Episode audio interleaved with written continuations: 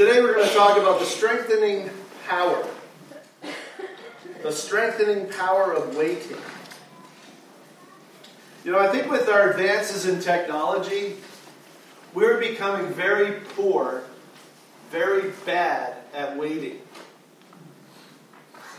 you know what? When I order something on Amazon or something like that, I mean, I'm already tapping my toe an hour later. I'm like, all right, where is it? Shouldn't I have it by now? Aren't we like that though? And I think that's you know the technology was just kind of conditioned us. I like this uh, in the bleachers uh, cartoon. This is, depicts the annual instant gratification zero mile fun run. Runners to your mark. Get set. Go. Okay, come get your t-shirts. We're really getting like that. I don't know if you remember um, the Heinz 57 commercials. They used to run, oh, probably 20 years ago now, I would imagine. But um, the picture was a, a bottle of ketchup, Heinz 57, right? And, and the condiment inside, the ketchup was just moving ever so slowly, like just moving so slowly. And then, and then you had uh, Carly Simon in the background. Anticipation, anticipation. Remember that? Yeah. Sound a little different than that. But anyways, their motto was, "The best things come to those who wait." It almost sounds scriptural, but it's not, per se. Sounds like the book of Proverbs, doesn't it? But you know, the Bible is very clear about the value of waiting and waiting well versus impetuous and impatient behaviors that can lead to bad things. Here's one such scripture Isaiah 40 31. Really familiar to us. But those who wait on the Lord shall renew their strength. They shall mount up on wings like eagles. They shall run and not be weary. They shall walk and not faint. They that wait on the Lord shall renew their strength. In other words, in the waiting, there can be a restorative strengthening. that gives you unbounded energy and strength to move forward. As we read two weeks ago, the disciples, after the ascension of Christ, were commanded by Christ to wait. Jesus said, Do not leave Jerusalem, but wait for the gift my Father promised which you've heard me speak about. For John baptized with water, but in a few days you will be baptized with the Holy Spirit. He said, I want you to go and wait. Today, I, I, want us to take a look at what the disciples did in the waiting. Because it, it seems to me that how we approach waiting and what we do in the waiting can lead to strengthening,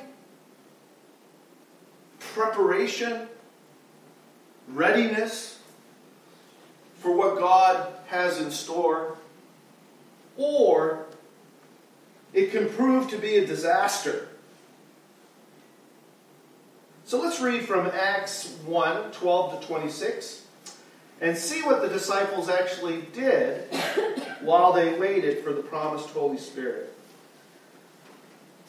Then the apostles returned to Jerusalem from the hill called the Mount of Olives, a Sabbath day's walk from the city. When they arrived, they went upstairs to the room where they were staying. Those present were Peter, John, James, Andrew, Philip, and Thomas, Bartholomew and Matthew, James, son of Alphaeus, and Simon the Zealot, and Judas, son of James. They all joined together constantly in prayer, along with the women and Mary, the mother of Jesus, and with his brothers. In those days, Peter stood up among the believers, a group numbering about 120, and said, Brothers and sisters, the scripture had to be fulfilled in which the Holy Spirit spoke a long ago through David concerning Judas, who served as guide for those who arrested Jesus. He was one of our number and shared in our ministry. With the payment he received for his wickedness, Judas bought a field where he fell headlong. His body burst open, and all his intestines spilled out. Sorry about that.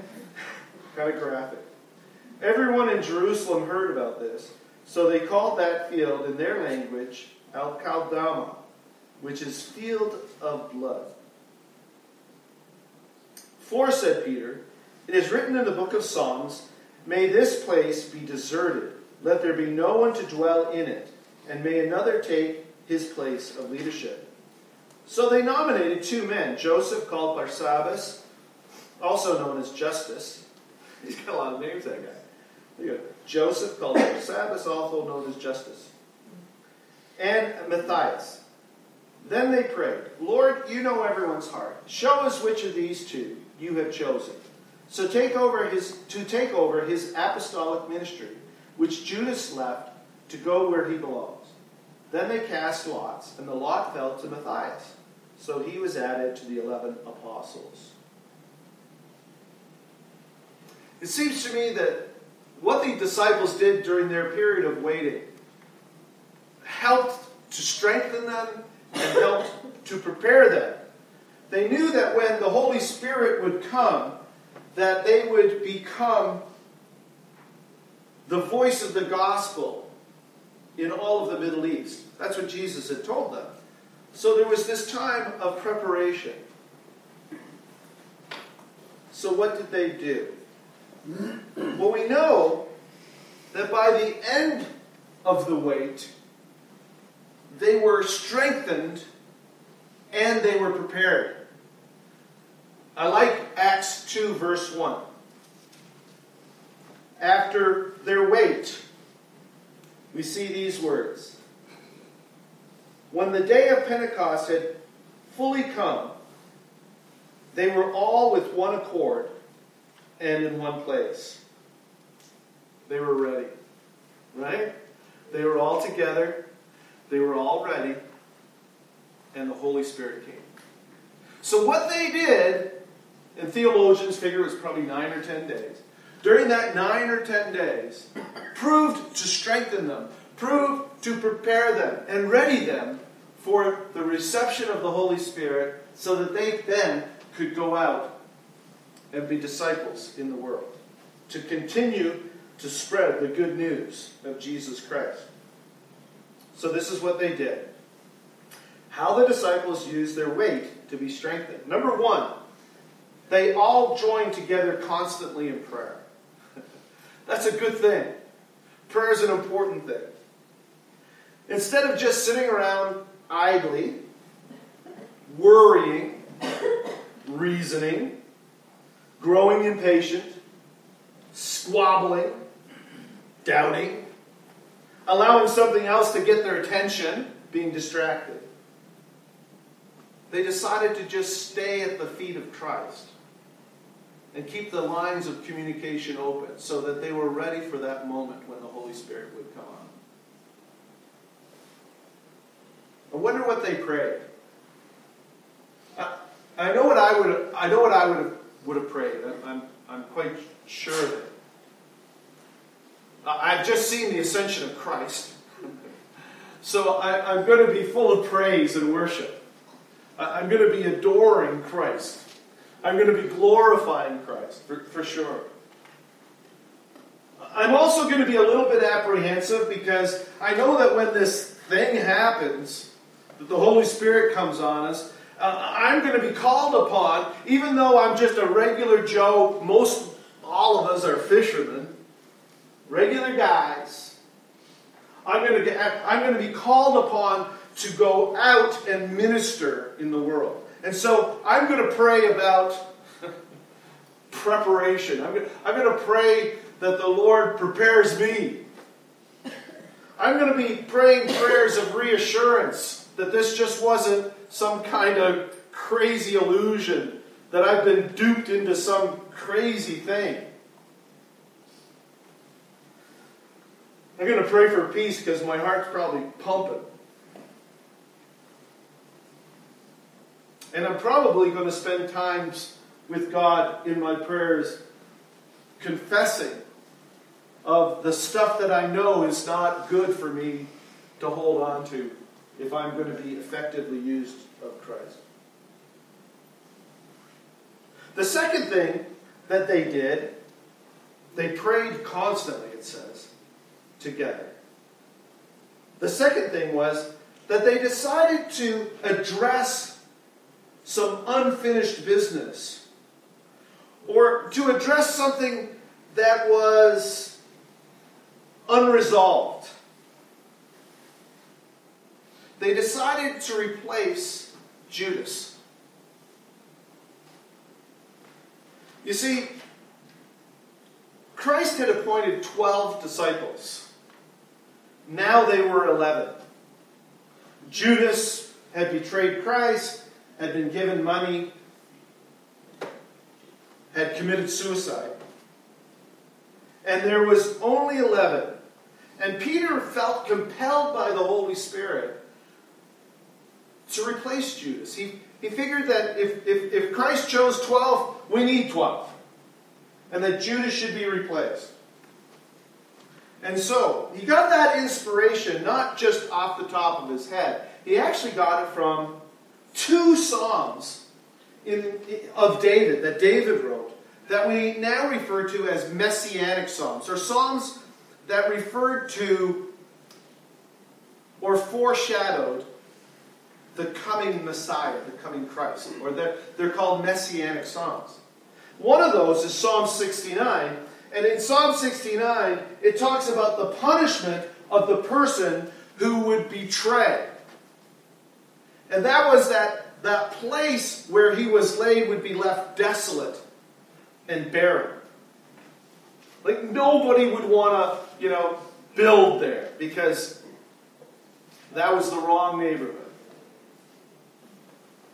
And the other psalm was Psalm 109, which said that the fallen one would be replaced by somebody else in leadership. And so Peter's not making this stuff up. He's, he's feeling compelled and he's drawn to these passages of Scripture by the Holy Spirit. And he says, We got some unresolved business we got to take care of. And so what they did is they decided to put forward the names of two people. And interestingly, these people were, were held in high regard, and they would have been there with Christ from, even though they weren't part of the 12, with Christ from his baptism to his ascension. So they had the full picture like the other disciples had. And they could also testify, most importantly, as we approach Easter, they could testify to the resurrection. Because it's the resurrection that makes all the difference. And so, Joseph and Matthias were the ones who were put forward. And Matthias was chosen by lot. And it's kind of interesting that by lot, they were leaving it up to God. They weren't sort of decide, okay, well, you know, let's have a debate. Let's talk about the strengths and weaknesses. They basically chose two people that they knew were good guys, and they just left it to Lot because they knew that God, and they asked God to direct the lot so that he would select. Jesus would select the 12th disciple, and Judas then would be replaced. And so we have this really amazing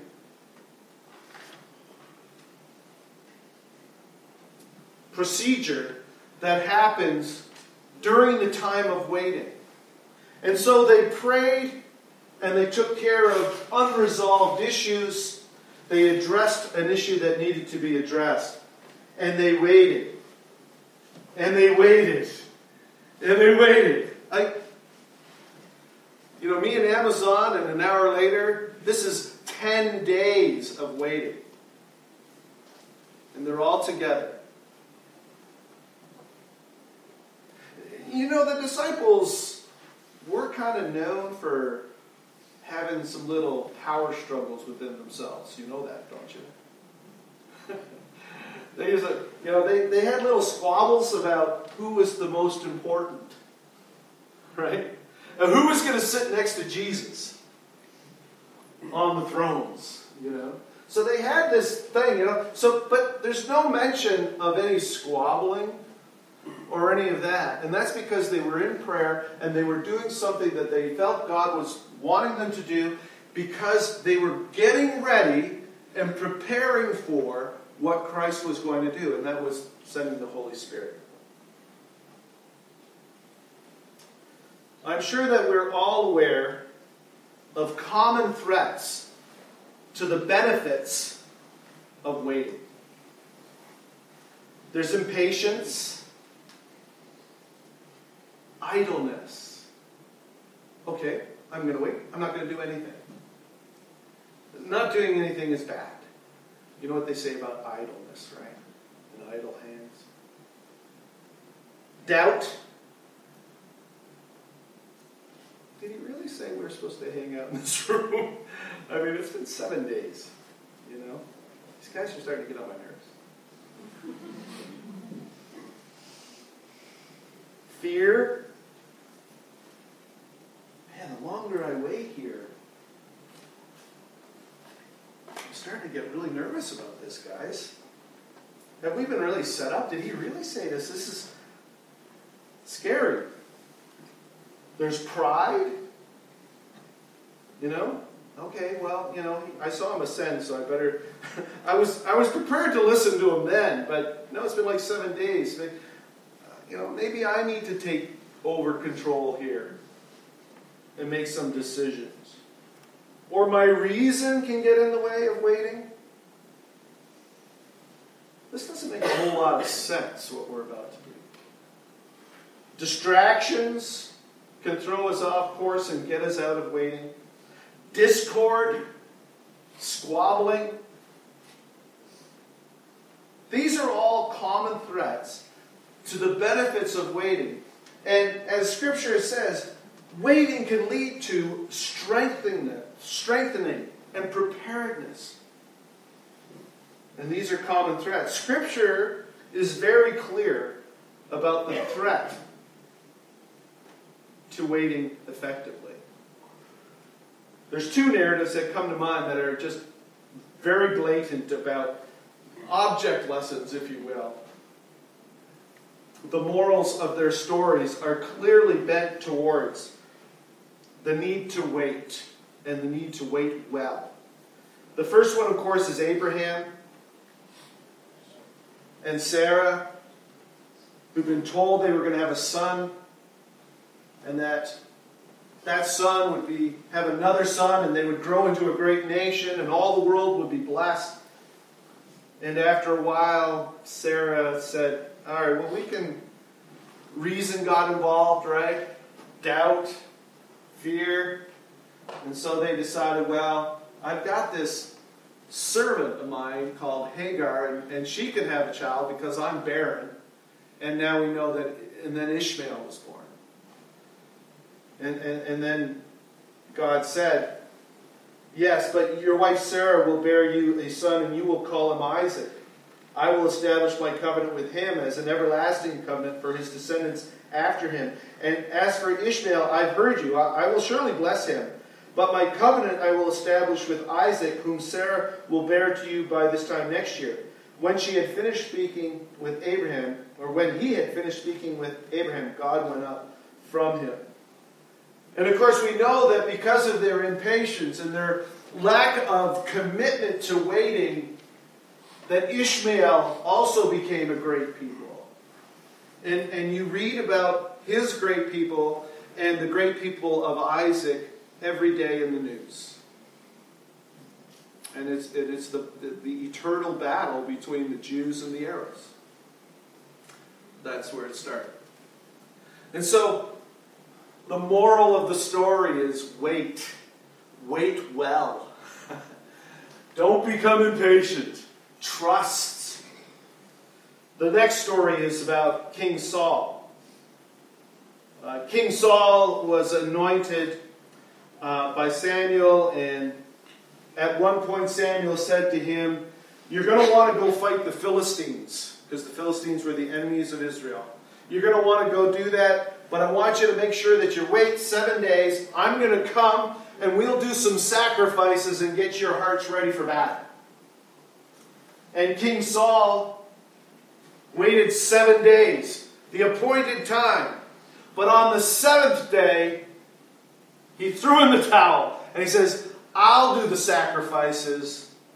I'll do the, the, the gift giving to God. I will help the, my soldiers get ready for battle. And guess what happened? Samuel shows up after he's done what he wasn't supposed to do, after he was impatient and went ahead and did his own thing. And these are the words that Samuel gives to uh, Saul. You've done a foolish thing, Samuel said. You've not kept the command the Lord your God gave you. If you had, he would have established your kingdom over Israel for all time. But now your kingdom will not endure. The Lord has sought out a man after his own heart and, the, and appointed him ruler of his people, because you have not kept the Lord's command. And so King Saul couldn't wait. You know, all those things the impatience, the doubts and the fear, the pride, the reasoning. There was even discord because his army's like, man, the Philistines are, are getting bigger and bigger. We, we can't keep waiting for this priest to show up. Let's get, get on with things. And, and, and, and King Saul said, yeah, you're right. Let, let, I'll, do the, I'll do the thing that the Samuel's supposed to do. And just then, Samuel shows up. And guess what? Saul lost his kingdom because he was impatient. And so, Scripture is pretty clear that there are times when God is going to call on us to wait. And those are times that can be used to strengthen our resolve. Those are times that we can become prepared for what God is going to reveal as the next step. But if we abort mission, become impatient, get fidgety, and decide to take things into our own hands, it can turn out very badly. and we can get set back. So I don't know, some of you may be a place in your life where God has called you to wait. You've been given a clear sense that He wants you to do something, but you have to wait. The full picture hasn't been revealed. God is, is going to reveal it, but you're in a waiting period. Scripture teaches us the lesson of the disciples in this period between the ascension of Christ and the coming of the Holy Spirit teaches us that we need to wait. And we need to wait well. We need to wait on the Lord and have our strength renewed. Those who wait on the Lord will renew their strength. They'll mount up on wings as eagles. And they'll run and not be weary, and they'll walk and not faint. Let's pray. Dear Heavenly Father, you just have so many good things in store for us. And sometimes we want to just have it all right now. And I pray, Lord, that you would help us in the wait. To not allow the wait to lead us in directions that are not of you, but to stay close to you in prayer. To do that which we know we need to do, but to wait for you. I thank you, Lord, that the disciples did, and that they were so ready for the pouring out of your Holy Spirit at Pentecost. Thank you for the testament of your scripture. In Jesus' name we pray. Amen.